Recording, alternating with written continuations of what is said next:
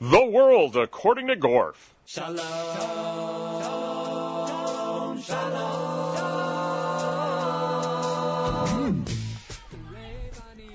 The World According to Gorf. This is Jordan B. Gorfinkel, your host on the Nachum Segal Network at jmintheam.org. I'm seated at Machane Yavne, Camp Yavne, with Swolf, Sarah Wolf. That's actually Shulwolf. What is it? Shulwolf. S-C-H-U-L-W-O-L-F. Shulwolf. Shulwolf. Oh, so it's short for Shulwolf. It's short for Shulwolf. It comes from I went to a basketball tournament one year at camp, and being too lazy to write Shulwolf on the back of my T-shirt, I wrote S dash Wolf, which was then read as Wolf, and it kind of stuck since then. Gotcha. So then, what is your full birth name? My full birth name is Sarah Levy Shulwolf, and um, should I just talk about myself, I guess? Yes, please. We'd like to know where you come from, what All your background is. Um, I'm from West Hartford, Connecticut. I'm 18 years old.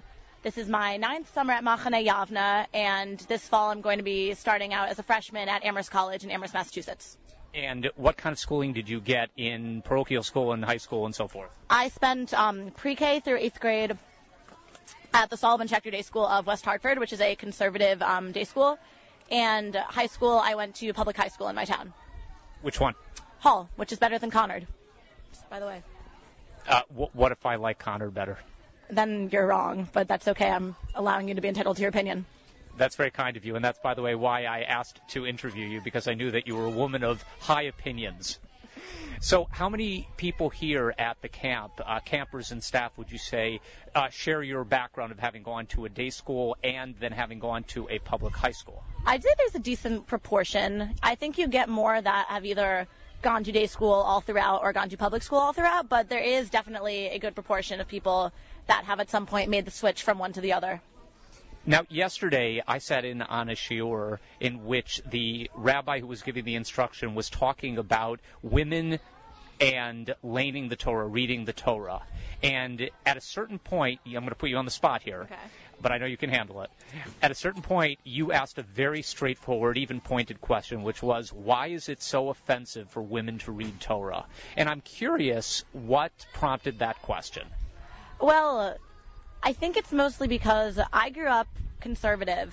And so reading Torah, participating in services has always been a big part of my life and my synagogue's life.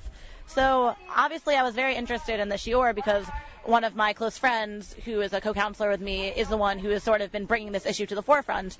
And what was confusing me with reading all these sources is it kept making the point over and over again that a woman reading from the Torah, a woman being out in public in front of a congregation is against what they call the dignity of the congregation, which I believe in Hebrew they called it um, kavod ha kihila, something like that. I'm probably wrong. Kavod ha tzibor, something like that. So what just kept resonating with me and what I wasn't sure about is they were accepting it as just unquestionable fact that a woman being out in front of the congregation is against this kavod hatzibor. And I just wasn't sure where that came from. I wasn't sure at what point that had become a recognized fact that a woman leading, a woman participating, a woman being in public view had become recognizably an affront to a congregation. in a camp like Camp Yavne, which is a pluralistic camp, how do you view the philosophy of pluralism? Do you see it as a philosophy of tolerance and acceptance wherever people may be, or do you think that the camp is promoting moving people on the derech, moving people along in their Jewish education, trying to get them in some way to become more involved or more observant? I think that um, Yavna is first and foremost about fostering your beliefs, whatever they may be. And that in itself is like the huge aspect of pluralism. But what I think Yavna definitely does is encourages you to deepen your understanding or connection, whatever that may be. So as a conservative Jew, maybe Camp Yavna would be, I've always like, Rabbi Ritchie, who's one of the conservative or egalitarian leaders, would encourage me to do Torah readings and do Haftarot. So that was a way for me to deepen my connection, whereas somebody else might be encouraged to learn more Torah, do a chavruta, study with a rabbi. So I think it's definitely about promoting your own individual growth. Now, I noticed that when on Shabbat morning after we were done with Tefillah and all, all of our various minyanim, everybody came together, but they came together in a mechitza minyan, mm-hmm. which is to say there was a div- division between the genders, male and female, on mm-hmm. opposite sides. How do you feel about that being the baseline? I've never found a huge problem with it. I just assumed that, you know, it was to make the most amount of people comfortable and that people who are comfortable in an egalitarian setting wouldn't take tremendous issue with a separated setting, but whereas someone who is more comfortable with a separated setting would feel very uncomfortable being in an egalitarian setting. Although, I don't know, in recent years, it has come more to my attention that maybe that's not the way everybody thinks. I've never minded it. I always enjoy Saturday afternoon services. It's one of the highlights of Shabbat. But, you know, some people might not feel the same way I do. As you move into the future, do you look forward to spending more summers at Yavna? What are your plans? I would absolutely love to spend as many summers as possible at Machane Yavna until they kick me out, basically. And what's your job this summer, by the way? I'm a madricha, or a counselor for Adat Levi'im, which is kids who are going into ninth grade, so 14 year olds. And yeah, and I'm also a uh, swim instructor, which I guess I have to go do now. Great. Swolf, thank you very much. You're welcome. Thank you for interviewing me. My pleasure. You're listening to The World According to Gorf on the Nachum Segal Network. The World According to Gorf, seated in Camp Yavne, Machane Yavne, in Nottingham, New Hampshire? Northwood. Northwood, New Hampshire. Nottingham is just so memorable. It and we're seated with the camp director, Debbie Sussman herself, who is part of an illustrious JM in the AM Jewish music family. We'll explain what that is in a little while. But first, let's get an introduction. Debbie, please tell us about your background, how you got into Jewish summer camping, and then we'll talk a little bit about Camp Yavne and its special place in the Jewish educational firmament. Okay. Um, I got into Jewish camping very serendipitously, if you would, if you will. I will. I've been the the director of Camp Yavne for 23 years, and I was a camper here for three years and on staff for one. So this is my 27th year of being at Machane Yavne. At the time that I took the job, I was a physical therapist. I had worked with handicapped kids for about 16 years, and I also had done some things in our synagogue, run youth services, and helped out in the Hebrew school and that kind of thing. Which synagogue and where? Temple Israel in Natick, Massachusetts. And A suburb of Boston. correct. I always kept in touch with Yavna because once you've gone to Yavna, you always want to keep in touch with what was going on. And I knew that they were in between directors and that they had, I had thought that they had just hired somebody. So at a cocktail party for Rabbi Harold Kushner, which some of you, some of your listeners might know who he is. He wrote When Bad Things Happen to Good People. Uh, he was our rabbi in Natick for many years. He was retiring and there was a cocktail party for him and I was there and the president of the Yavna Corporation at the time, he and I were in the same Kerem, that was the same CIT group together. And he asked me what I was doing and I told him and he, and I, and I said, oh, I heard you got a new director. And he said, well, actually, it just fell through. And he said in the same breath, well, why don't you do it? So I said, oh, that would be fun, you know, just because it would be fun. I thought it would be fun. How naive. How wrong I was. uh, no, it's been a lot of fun. But I really knew nothing about, even, even that statement showed that I knew nothing. Then we started talking about it and I would say I didn't do anything the rest of the party. I just stood and talked to Nathan Cates and we talked about it and what it means and what it meant and what it would, could mean, um, and what kind of shape the camp was in and all kinds of different questions. And then he said, well, look, at the end of the night, he said, well, if you're interested in pursuing it further, um, why don't you be in touch with, he gave me the name of somebody and, um, and maybe we'll be in touch with you. So I talked about it with my husband and a couple days later I called. In those days, 23 years ago, it wasn't a real interview process. It was sort of like, well, do you want to do it? They literally had nobody else. And, um, they were also on the brink of closing. They had had another year. The uh, parent organization at that time was Hebrew College, and Hebrew College had been funneling money to Yavna because Yavna had been losing money. And they weren't going to do that anymore. So it was either, you know, sink or swim at that point. So the president of, the, of Hebrew College at that time didn't want me. I mean, I understand why, but he really wanted a rabbi, and I clearly was not a rabbi. So when he interviewed me, he said, "Well, we really don't want you, but we don't we don't seem to have anybody else, so you can take the job and we'll give you a one year contract and we'll see how it goes." And I said, "Well, you know, you don't really need to give me a contract if you don't want me to continue in a year and or I don't want to continue, then we can just take it from there and let's see how it goes." I said, you don't really have too much to lose at this point. That's really how I came to get the job. And the other funny at the time, totally not funny part of the story is I really had no financial background at all. My husband does, did, but I knew nothing about a budget. It's got to be pretty important when you're running any kind of organization, whether it's a not-for-profit or, um, you know, a full-fledged for-profit. They said that, oh, that's not a problem. That was one of the questions that I did ask smart. And they said, it's not a problem. There's a man, his name's Marty Braver, and he's been really running the finances for the camp with Hebrew College for, oh, easily the last 20 years. So I said, great. So, you know, that wasn't a concern of mine. So the first phone call that I made when I assumed the job was to Marty Braver. And he said, well, I'm not sure who told you that, but the truth is that, um, I've told them I'm not doing anymore. I'm completely finished. 20 years is enough for me. And so I said, Oh, thank you very much. And I hung up. And then talk about sink or swim. That was it. so I just got down to business with my husband helped me. The other thing was I said, I don't raise money. I don't know how to raise money and I have no interest in that. And in fact, I'm uncomfortable with it. Well, that first year I wasn't raising money, but by the second year we needed a new girl shower house badly, really badly the the uh, it was at the bottom of a hill and the mud would run down into the girls' shower house. So when the girls would come out of the shower house clean, they would walk into the mud if it was a rainy day. Uh, we raised money that year.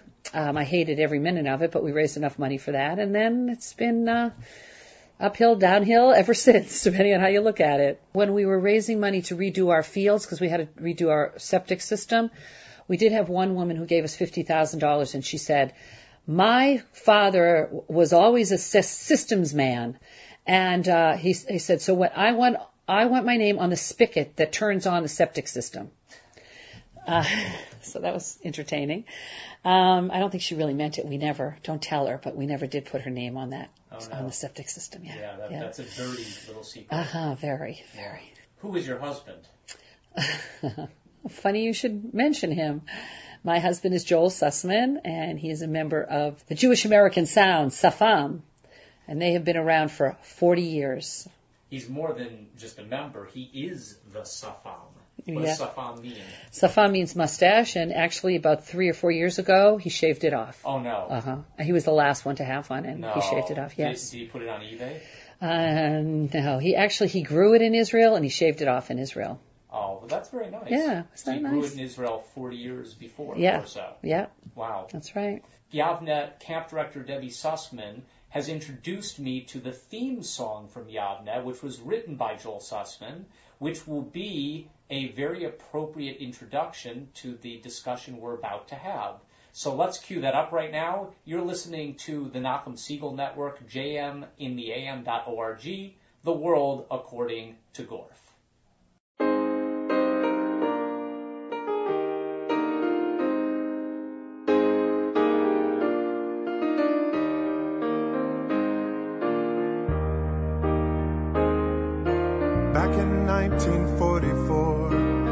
Our fathers fought the war, Hebrew College had a plan to build a Jewish summer camp, raise the funds and went and bought property on Lucas Pond,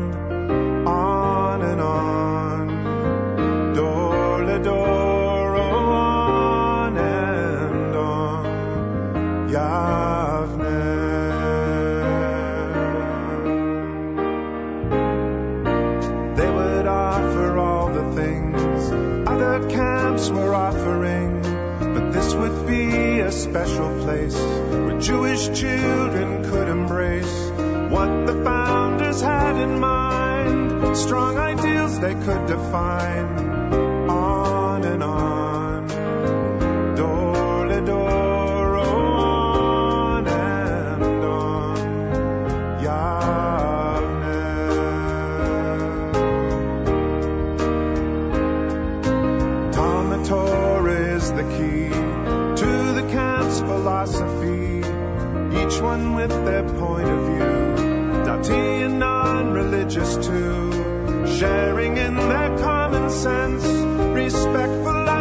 Differences.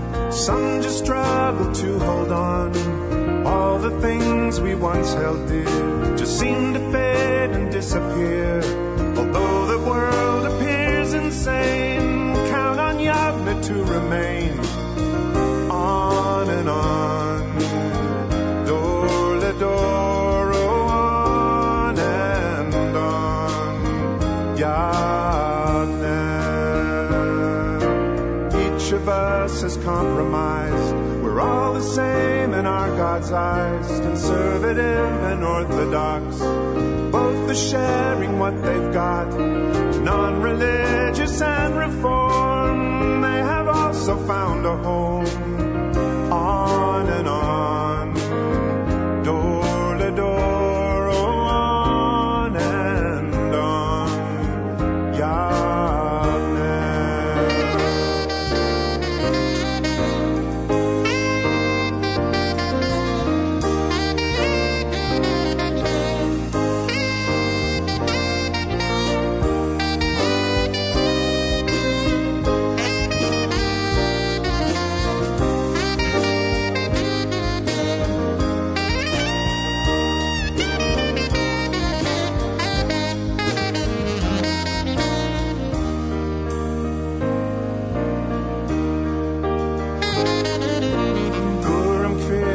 Kfirim reading from Pirkei Avot, Ma'alot and Leviim, Kerem and the Madrichim.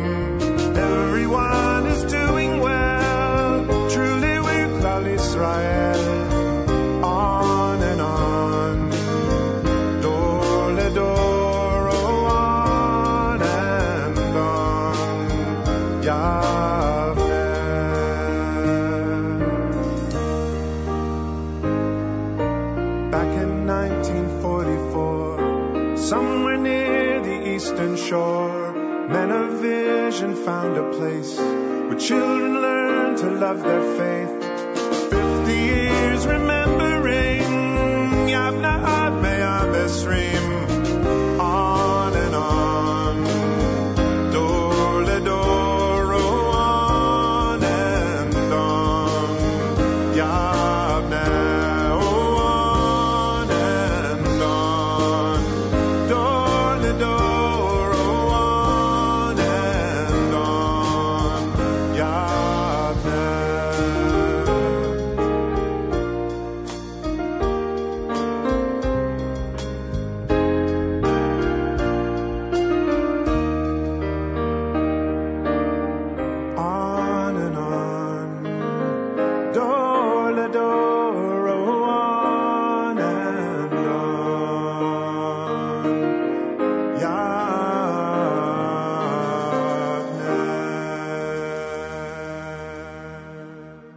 You're listening to The World According to Gorf on jmintheam.org.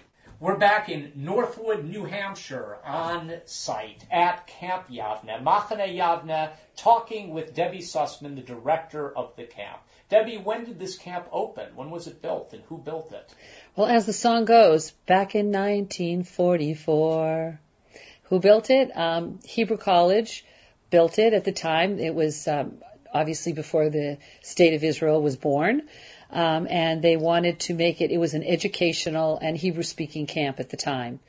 Um, that meant that if you came, whether you knew Hebrew or you didn't, everyone was supposed to speak Hebrew. I'm not sure how much the chanichim, the campers, spoke Hebrew, but all the adults and the counselors spoke Hebrew, which was quite uh, interesting and quite remarkable in 1944.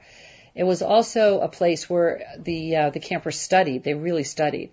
Now, what I found out much later when I was director was I thought when I came here, we used to study for four hours in the morning. We'd study text, we'd study Hebrew, and that's really where I learned the Hebrew that I know today. Now, I would describe Yavne not as a Hebrew speaking camp, but a camp where Hebrew is spoken. So you hear Hebrew around the campus, and we refer to our buildings in Hebrew, we make our announcements in Hebrew. Today we're having a Yom Yisrael at camp, and there's a lot of Hebrew used. Today at lunch had a, um, a day where everybody speaks Hebrew in the Chadar Ochel, in the dining hall. And at the end of camp, we have Maccabiyah, which is our color war, and there's a Degel Ivri, so the, the team that speaks the most Hebrew gets the flag. So it's still very much a part of camp, but in a, in a different way. I think my favorite part of camp today was the uh, little cart riding around getting out glida. Yeah, that was great. That was that was very sweet. And you had to ask for it in Hebrew in order to get some glida. As I mentioned at the beginning, I would say the 40s, 50s, and 60s, the camp was strictly an educational um, and Hebrew speaking camp. With, of course, we have a beautiful waterfront, and there were activities. At the time, I was I was in the part of the Rikud staff, and I always loved dancing. So Zemer Atik, which everybody can do, to Dayagim, which is a couples dance, lots of circle dances. In those days, everything was a circle dance, and now there's very little circle dancing. It's all mostly line dancing. So at that time, it was almost exclusively Boston, I would say, and Greater Boston. Even today, Yavna is, the population of Yavna is about 80% New England. We're still very much a New England camp. And then we have about 150 kids that come from the New York, New Jersey area, and then from other places, Israel, France, London, many states. So it really draws from everywhere. We've always been very much a word of mouth camp. I mean, through our alumni that would send their kids back and by different communities. You know, you got to find out about Yavne. It's a great place, and they'd tell them why they would send their kids there. And it was a lot of word of mouth that really got our population to swell to the number that it is today. The other thing was the camp could really only hold about 200, 250, so we had to build some new bunks and, and also renovate other bunks so that we could hold more kids. Now, we refer to this as an overnight camp, but change does not come overnight. Mm-hmm. What are the kinds of, yes, I, by the way, that's a, going to be a cartoon now, in jewishcartoon.com. And then over the years, we've changed some things. Like, for example, the 13 year olds would do a, would their learning would be about Moledet, which was this, we consider that the state of Israel. Now, it's not like school that you know, when you're in second grade, then next year you're going to be in third grade, and hopefully there's a curriculum that follows you through school. Well, we can't really do that at camp because kids come and go. Some kids start in second grade, and some kids don't start until fifth grade. So every summer, each unit is, is independent of the summer before. So we have six units at camp that we call ADOT. So the youngest group is current. We go by current grades, second, third, and fourth graders. The next group is fifth and sixth graders. And then after that, it's one grade per group, seventh, eighth, ninth. Uh, the youngest one is Gurim. Second one is Kfirim. Um, next one is Ariot and Leviim, and those are all stages in the growth of a, a lion's life. And then Malot and Kerem. And Kerem are our CITs. It's a selective and a very important program at Yavna. And then after that, they go on Na'aleh, which is a summer in Israel program and then only then can they come back when they're 18 and be madrichim, can be counselors.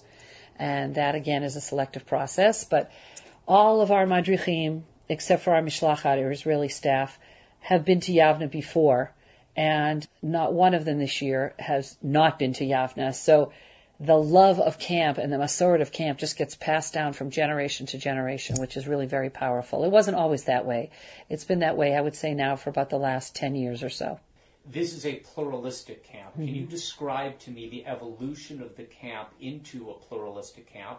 What pluralistic means, both in terms of its general philosophy and its specifically relating to Camp Yavna? Okay, so Hebrew College and Yavna were both started as pluralistic camps.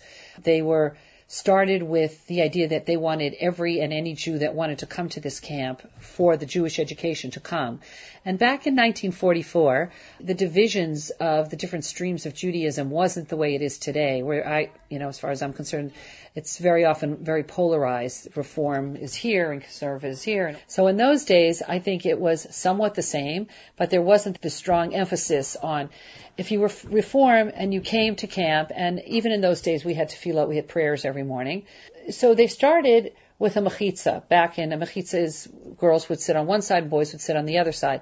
And when I went to camp, that's what we had. But there was no actual physical mechitza in the middle, which is a piece of cloth, more or less, that divides men and women. That's something that's evolved, a small thing. But so we just used to sit on separate sides. And in those days, when camp was start was uh, just started, and certainly through at least into the early 60s, um, girls didn't read Torah. They weren't called to, to, to the Torah. So it wasn't such a big, you know, it didn't really matter because the guys would do it. Um, and there really wasn't that much of a discussion about it. It was only pluralistic because the people that came to camp were from different backgrounds. Um, so then as time evolved, camp evolved. We are a true Klal Yisrael pluralistic camp. And the reason I say that we are true is that in order to be a pluralistic camp, you have to have all the streams of Judaism to make it, you know, to make each part part of the whole. So we have Reform, Conservative, and Orthodox. We have liberal. We have unaffiliated. Um, we get quite a few rural Jews that feel that this is the their children don't get enough Judaism during the year, and this is sort of like their strong dose for the rest of the year. Our population is, I would say, very just approximate because we ask on the application, but it depends if they go to day school, they went to day school, what synagogue they belong to. Some people belong to two or three synagogues, so it's not so clear cut. But we're about 30% Orthodox, we're about 50% conservative, and um, and we're about 20% unaffiliated.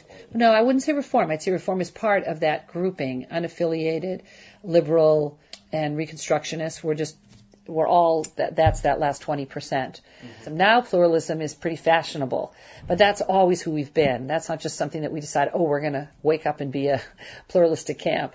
It was, it's always, it's also been, it's been wonderful for who we are because we're very unique in the country but it's also been a little bit difficult because we don't have a natural group to go to to recruit campers. Uh, we can't go to Orthodox synagogues necessarily. They may or may not let us in, or Orthodox day schools, or conservative day schools, or Hebrew schools, because they have, you know, camp. The conservative movement has Ramah, and the Orthodox movement has Moshava and other camps.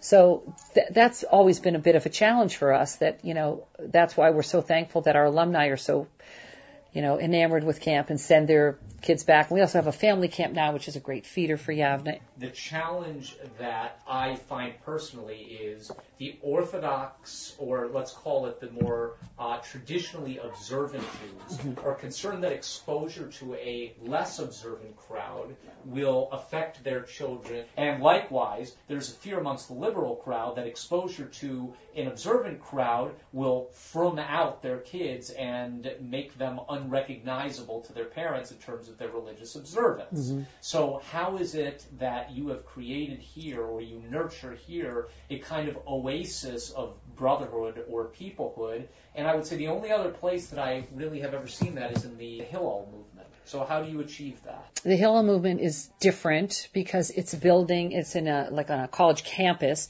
the, the students go back to their dorms or apartments or whatever every night. They might eat there and they come there, but it's not the same thing as living in a community. So this is a community that the kids live in, as well as our staff, of course, which is incredibly important uh, for the summer. So we have to have a community that is very respectful of this ideal to start with and we make sure that parents understand what we do. But I'll give you some examples of how we compromise sort of across the board. Well, first of all, the camp is strictly kosher, and we have a mashgiach. Now, if you don't care if you have a mashgiach or not, if you're, it doesn't matter. We have one. It doesn't bother, shouldn't bother you one way or another. We also have terrific food. If it matters to you, we have it. We have an eruv. An eruv is a string that runs around our camp, which encloses the camp to make it a community. And so people, Orthodox Jews feel comfortable there, whether it's pushing strollers, and we do have some adults with babies here, or whether it's carrying books or carrying anything else. So that's another example of You might not even know what an Eruv is, but we have it. it comfortable to do those things on Shabbat, that is. Yes, sorry, I forgot the Shabbat part. Yeah. We also have multiple types of minyanim.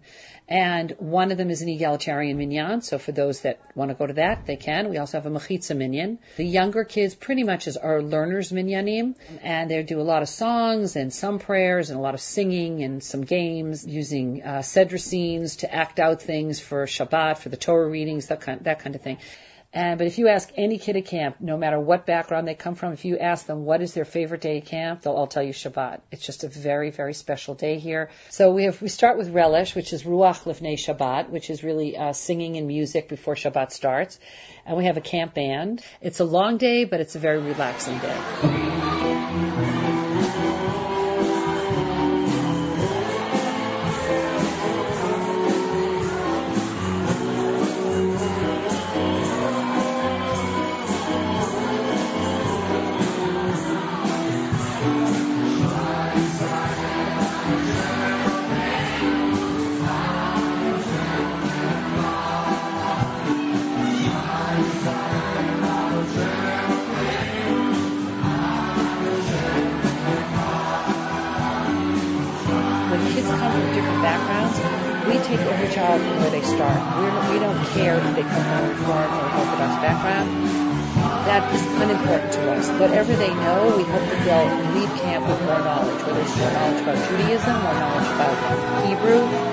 Knowledgeable about what other kids, what other families do. And I'll give you an example of that. There's a pluralistic high school in the greater Boston area named Gann Academy, and I've heard from more than one or two of the administrators that the kids that go to Yavneh have a very comfortable level of understanding and being able to practice, if you will, pluralism. I'm not sure I understand what you mean by practicing pluralism. Is practicing pluralism a tolerance for many different interpretations of Jewish practice? Mm-hmm.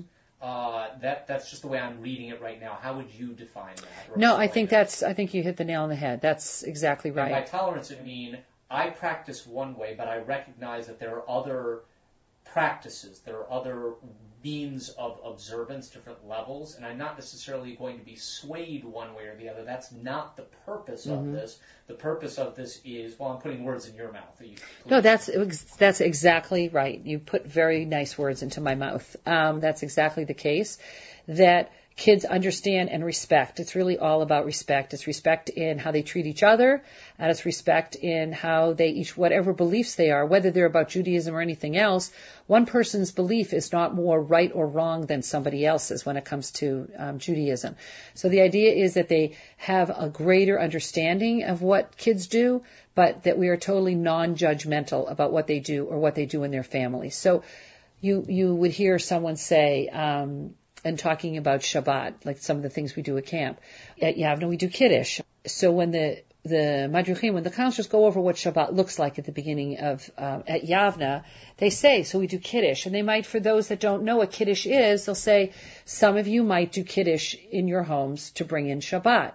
And the expression some of you is used quite often, so, so it doesn't come out as on Shabbat you do Kiddush to bring in Shabbat because there might be many families that don't do Kiddush that are at camp.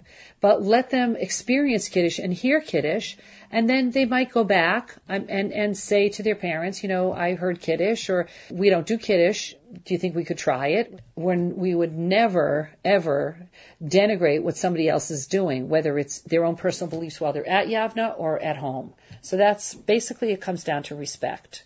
So forgive me, I'm still a little bit confused. I'm trying to understand this. I'm trying to be as objective as possible. Mm-hmm. With observant Judaism, there is a baseline. There's a foundation of halacha that says this is the way it is done. Mm-hmm.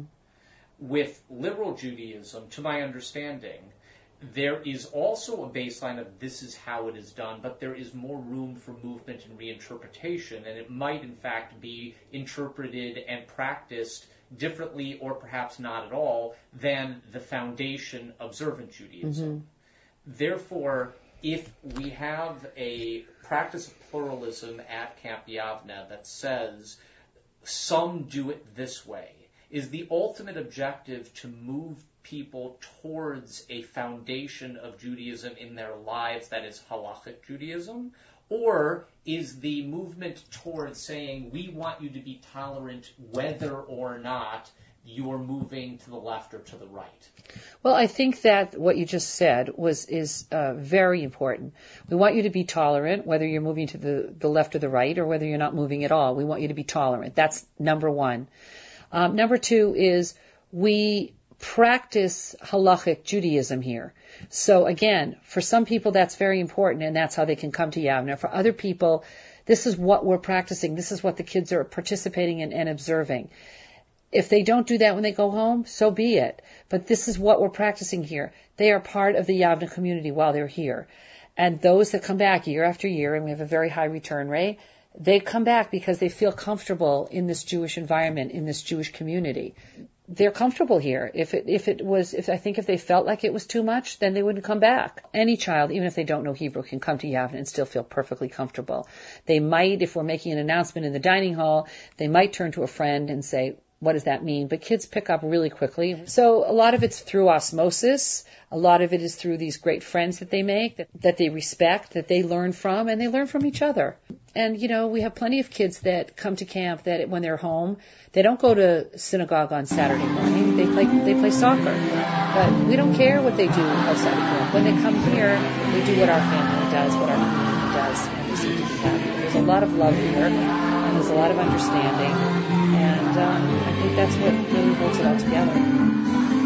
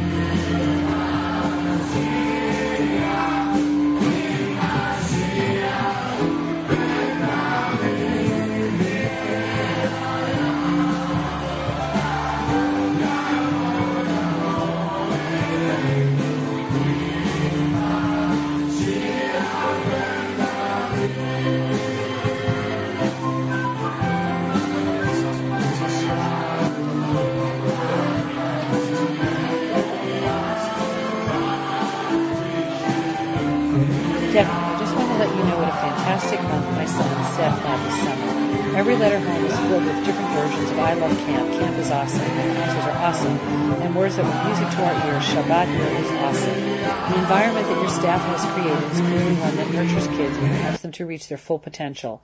Although we shared this quote when we filled out the survey at the end of the summer, we wanted to share it again. It came from a letter Seth sent us about two weeks into his stay in camp. I love camp. Sign me up. I'm going next year. Camp makes me a better person. Shabbat is my favorite day of the of the week. When Seth, when Seth got home, we asked him about camp, making him a better person, and he mentioned that he has better table manners, is more interested in davening, and just feels better about himself. Seth is a kid who in the past has gotten in his own way and behaved in less than stellar way at home and school. We knew that something had finally clicked for him when on pickup day the counselor who had helped us with his luggage say, Oh, said, Oh, Seth, what a great kid. Trust me, although we absolutely agree with the counselor, this is not something that we've often heard someone say spontaneously about our son. His first two months at school have been incredible. He went from a kid who in the past uses intelligence to figure out how to push the buttons of all the adults to one who is excited to be at school and thrilled with the increased Uh, academic challenges that fifth grade brings. We cannot begin to count how many teachers have stopped us and talked about how much he has matured over the summer. He went from a kid filled with potential to one who is achieving his potential and beyond. He is more interested in davening and instead of complaining about benching, leads it for our family on a regular basis. His confidence has grown and he is happier. We know that the environment and staff at Yavneh were a perfect fit for him, and we were almost as excited as when we completed the registration process for him to return to Yavneh next summer. We want to thank your staff for creating such a special place, and we are thrilled that our son will have many years there to grow and thrive. Director Debbie Sussman at Machane Yavneh, thank you very much. Hatzlacha Rabbah, much continued success and many more years to you, as long as you can handle it. Toda Rabbah. Comments, questions, or you just want to kvetch? Go to facebook.com slash the world according to Gorf. We're at Machane Yavneh in New Hampshire, where I'm seated with two people who are going to give us another perspective on the conversation that I had with director Debbie Sussman. Please identify yourselves, gentlemen. Shalom Aleichem. My name is Joshua Klein. Known as Shuki, also known as Menachem Begin. Hi there, I'm Alicia Galler. And can you give me one minute on your background, starting with you, Alicia? Sure, I am a uh, recent graduate from Maimonides School. Uh, I attended uh, Orthodox Day School all my life, and I am uh, heading to Yeshiva in Israel com- this coming year. Maimonides in Boston, that is, and you grew up in Sharon, Massachusetts, correct? I did. Fair disclosure, your father Ezra and I were in Bitachon together, and your mother Julie and I were in Chicago growing up together, in so much as I grew up anyway. Shuki. My background is I grew up in San Francisco, California. I was born in San Francisco and grew up in the suburbs, the suburbs called Concord, California. I grew up there until I went to San Diego State University for my undergrad. And I then went traveling and studied in Israel um, for two years at Hebrew University. I received a master's in Jewish civilization. Um, I did a volunteer program there, Otzma, for 10 months. And then I went to Yeshivat Mivtar for two years. And now I'm currently at Yeshiva University for uh, rabbinic ordination and uh, master's degree in Jewish philosophy. This is my third summer at Yavneh. Three years. And Alicia, how many years? This is my ninth summer at camp. Wow. So you started with what Adah, or name the Adot you were with? I started off in Older Gurim, and I've been in Kafirim for two years. Arayot, Levium, Malot, Kerem. I spent a year or summer in Israel on Yavneh's program called Nala, and this is my first year as a counselor. We were talking about the subject of pluralism as it relates to Machane Yavneh. Is the philosophy at Yavneh pluralism for the sake of pluralism? Is the idea to promote tolerance wherever people might be and accept them as they are? Or is it pluralism to guide people along a Jewish path so that they become in some way more involved, more observant, etc.? Shuki, I'll ask you first. My understanding of how Yavneh incorporates pluralism within the camp setting is that it does not have one ideal. It does not have one zerem or movement that it um, associates with or guides the madrichim or the chanechim, the counselors or the campers with. The influence is guided through each and every individual that is included. People do conflate all different ideals into one melting pot, but the, it, within the melting pot, it actually each individual keeps its own piece. It's more like a salat. It's more like a salad. There's an individual that has its own piece. They give to the camp what they believe in, their ideals. They either come from a left and uh, either politically or religiously, whatever that means for a Torah lifestyle, and all the way to the right, religiously, politically. Everyone comes here as an individual. They come from different backgrounds. They come from different communities. And we as a group create our own community. And the pluralism isn't necessarily that one has to associate with a certain group, one has to act a certain way. Rather, it's a combination and compilation of all the individuals acting the way that they would at home, or maybe a little bit different because it's summertime and they can appreciate each other and they just learn from each other. The learning from each other is very healthy and very wonderful because where are you able to gain an opportunity or a situation where so many people from such a varied background are able to come together and celebrate religious ceremonies, um, discussions, or just the everyday lifestyle. And it's very good because you can get exposure to different people that you would never be exposed to at your hometown or your home community, which is beautiful. Once you're exposed to different things, you have the opportunity to take advantage of learning more things, and you can either take those things on upon yourself and enjoy that lifestyle, or you can choose not to enjoy that lifestyle, but the option is available. So on the one hand, it, it could be seen as dangerous to changing your ideals of what you believe in, but on the other hand, you gain, gain exposure to it. I think it's a beautiful, wonderful thing.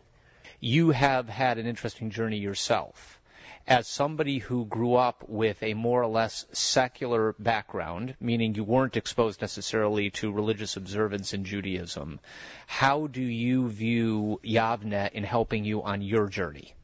I am constantly inspired by the people here, whether it's religious or not religious, Torah lifestyle or not Torah lifestyle. I'm coming from the viewpoint of a mechanech, somebody who's educating, um, somebody who's trying to mentor others, but I'm constantly inspired by people who make these decisions at a young age, thinking about them in a very open and loving and embracing environment. I'm who I am, and I try and share with them my ideals on things, but I more try and evoke their emotions and their ideals to have them think for themselves. Alicia, is pluralism in Machane Yavneh a philosophy unto itself, meaning is the idea to promote tolerance wherever people might be and accept them as they are? Or is it a movement in which we're trying to get people to in some way grow or continue on the path of Judaism and Jewish observance? So I think it is the uh, the latter of the two, um, but not to to sort of push them in in a direction either left or right, but to sort of give them the Klal Yisrael experience, this kehila, this community at camp, to allow them to continue on the path that they are on coming into camp, whether they are secular or religious or anywhere in between, that they have a Jewish connection that becomes so powerful in in this Klal Yisrael with people from all different parts of the spectrum and allows them to to strengthen the way they come in so that they can go out with a stronger sense of their original identity.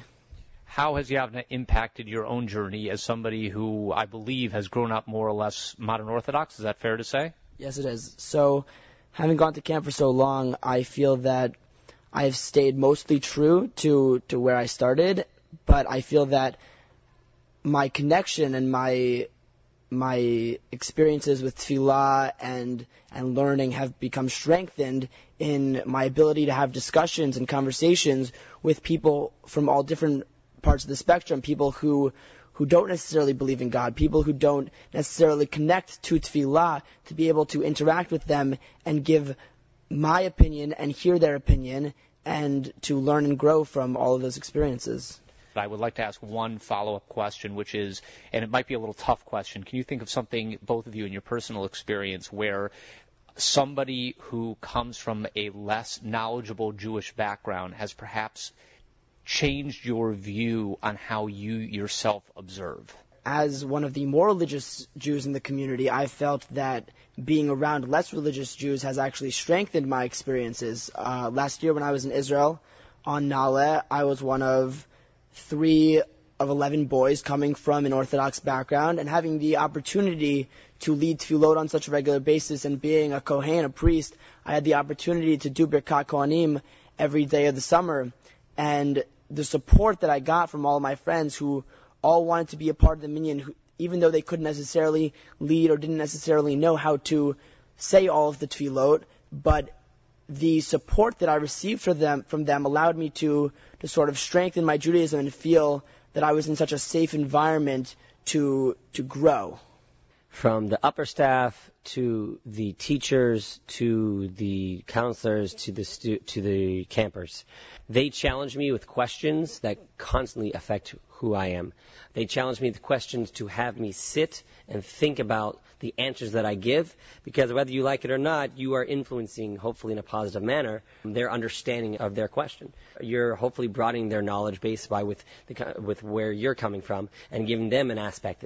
So it has taught me to be way more sensitive, and it is a good thing. We get into the monotony, the mundane, and we, you know, get used to our own opinions. Here, you have to have a sensitivity, and to be able to phrase things in a sensitive manner actually should be the, a, a, a tactic. It's a way to teach. Once again, I'll say that I've been inspired by the questions that people have, by the innocence of the questions that the people have, and th- their thirst for knowledge. Could the atmosphere of a Camp Yavneh be replicated in a non-camp setting? Sorry, no one can see uh, head shakes on radio, so I'll have to ask for words. I don't think it can be re- replicated because I think the the reason it's so strong is because you live with these people. Questions come up all the time. It's not just when you're sitting in a classroom. It's when you're when you're spending time with someone, when you're playing sports with them. You could all of a sudden think of something that's been bothering you, and it's at every every point of the day. There's always a friend you can turn to to talk to. There's always someone who's available to answer your questions. But in a camp setting where you're you're there 24/7, you have the opportunity nonstop to be asking these questions, to be having these conversations, and I don't think it can happen in a in a setting where where you're not as free as you are at camp. Alicia Galler, do you ever feel intimidated by being around people who don't observe as you do to perhaps hold back in some of your observances or in some way to change the way you behave because you feel like it would be cooler to fit in if perhaps you were a little less religious? As a more religious Jew at camp where there are a lot of people who are less religious, I sort of take it as an opportunity to be a dugma, to be an example, to show that I am very comfortable with who I am and that if if there are people who want to judge me for the way I am, then those aren't people that I want to be friends with. But I've never run into a situation like that at camp.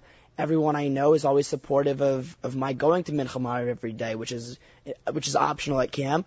But there's no, no one ever gives you a look for that. It's always that's awesome that you're doing that. That's I wish I could do something like that. Um, it's really a great opportunity to to display the different types of Jews that there are at camp. This morning I saw that played out actually.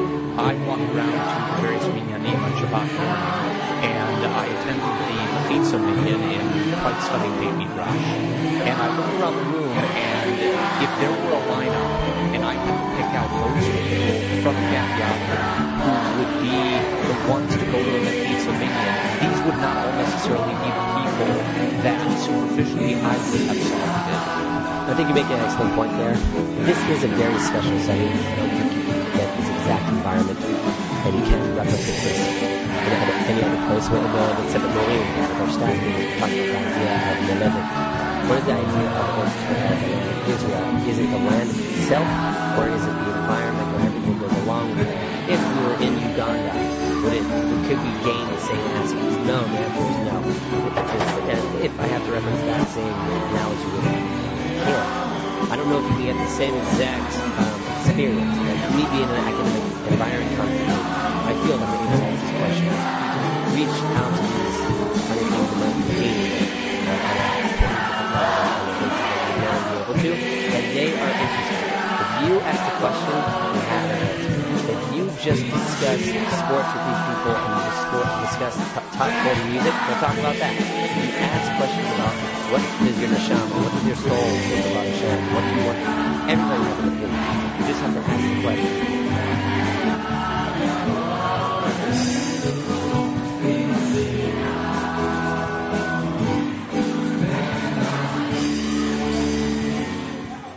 You're listening to The World According to Gorf on the Nachum Segal Network. We were talking before about creating a level of comfort amongst everybody to practice Judaism as they are accustomed to. On Shabbat, I noticed that the entire camp was brought together for Musaf. So Shacharit and Kriyat Torah were minyan by minyan, spread out in different locations around the Machaneh. Unfortunately, we had beautiful weather, so one of those included the outdoor amphitheater setting. What's it called? A Gilboa. And then everyone came together for Musaf, and Musaf was done with the Mechitza. Yeah. Can you explain to me two things? Number one, what is the rationale for bringing people together from egalitarian minion, minions and from Mechitza minions around a, shall we say, more center-right davening setting? And number two is, if I were the parent of a child of a liberal Jewish background, why would I want to send my child to a camp where the default seems to be center right as opposed to center left? Being exposed to different things for different people is a an enriching environment. First of all, Joel Sussman, who's been leading the Musaf service every week for years, decades, it's geschmack. Everyone lo- talks about it. I had I led a discussion this this afternoon with Arayot girls, which is in the Eda Arayot, um, 13, 14. Three girls said that they liked Musaf the best at camp. If you have an opportunity to do things that you would never have been exposed to before, then either you'll get into it, you'll learn to do it, you'll learn to love it, or just for the simple fact of appreciating it. There's a person here who does aerial ribbons. It's offered here at camp. There's archery, there's swimming. So people are exposed to different atmospheres and different things, and you choose what you want to do during the week. Go to that minyan during the week. But as a kahila, we come together, and the common denominator is the mechitza. So I think it's a beautiful thing that if people are not exposed to it, then they can see that this is how Judaism has been doing minyanim for a long time. And if they don't appreciate it, it's one minyan. Something I learned from my professor this, this semester, which I think is a beautiful idea, is that like when he davens with his wife, they have to separate and they go to different areas, and it feels different. It just it feels different. Yes, says his wife, it does feel different. And you know what? When you're praying to Hashem or when you come together as Kehila, it should not seem like every other moment. It should not seem like you're in the Chederochel, eating food together. It should not seem like you're at the Gam, going swimming. It should not seem like you're at a gathering in the multi-purpose room. You're there to praise Hashem and to sing together as a kehila. So if you put yourself in a zone that you feel different, you'll act different and you feel the difference during that moment. And then that difference, that separation might even cause us to come together, which is an interesting contrast. Simply put, why would the default be towards the more strict interpretation of religious observance rather than the more egalitarian interpretation? Right. I wouldn't say it's more strict. I would say it's more accurate, whatever that means. I would say it's more accurate to traditional understanding of how the prayer service has always been done. But would everybody agree with you here? Agree on what? Let me let me be more specific. You will have rabbinic leadership in Camp Yavneh that represents multiple perspectives. Will those of a more liberal perspective have that take on the subject? They may feel different when they come together with a mechitza. Meaning, it's not how they would daven at home. It's just have one mechitza in the middle of the room. That's the only difference. One final question for you, Shuki. Yes, uh, I am single. Yes, I am single. I'm looking for a mate. You can send out my resume. For, looking for the Bashert. Would you like to give your your fa- Facebook, Twitter, email? You're in the Heights. Look for a guy who has brown hair, medium build, glasses, a, a Jewish, um, a gewaldige beard, Oh. white shirt, dark pants. I've just described three quarters of the Jews in the Heights. Sorry about that. Yeah. Uh, just tell me, you had the opportunity to attend school at Santa Barbara, but you chose. San Diego. Yeah, San Diego State. Well, you went to San Diego State, but didn't you say you were choosing Oh, that no. over Santa Barbara? No, no, no. My brother's a gaucho. Um, I was just saying they had a good marine bio- biologist program. Ah, gotcha. Right, right, right. So tell me if I want to hang 10 in San Diego, where are the good breaks? Pacific Beach, PB, Mission Beach. You can go there. Oh no, not Mission Beach. Yeah, Ocean Beach and Pacific Beach. It's uh, I don't really actually go there too much. I took sailing during college. seals? I did not swim the seals. My childhood. I have much to do. What am I going to do? Because I was hanging out in La Jolla recently, oh, right Oh, after yeah, yeah. Comic Con, and the lifestyle of the the young modern Sioni religious Jews there is remarkable because it was a marine lifestyle. They just they they swim all the time, and they think nothing of jumping in the ocean, going a mile, and swimming with the seals, and going into the caves. And whenever they want to uh, cheer each other, they imitate the sound of seals, which I can't really do. Can you do that? I no, I, I cannot.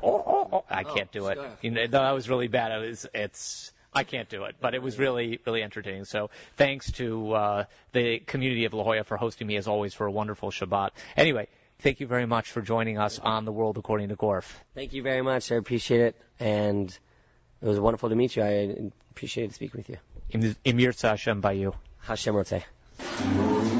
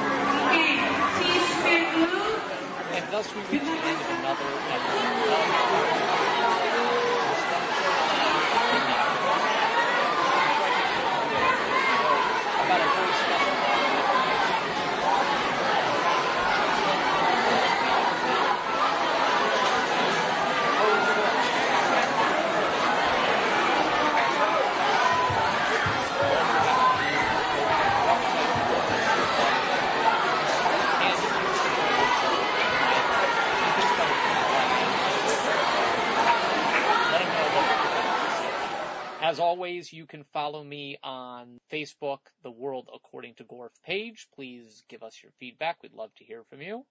And visit me on jewishcartoon.com. That's jewishcartoon.com for your weekly dose of Jewish humor. And for the best in Jewish vocal entertainment, Pella Singers. That's pellasingers.com. If you having a simcha, bar bat mitzvah, wedding, you need some vocal entertainment, please go to pellasingers.com. And until next time, this is Gorf wishing you shalom.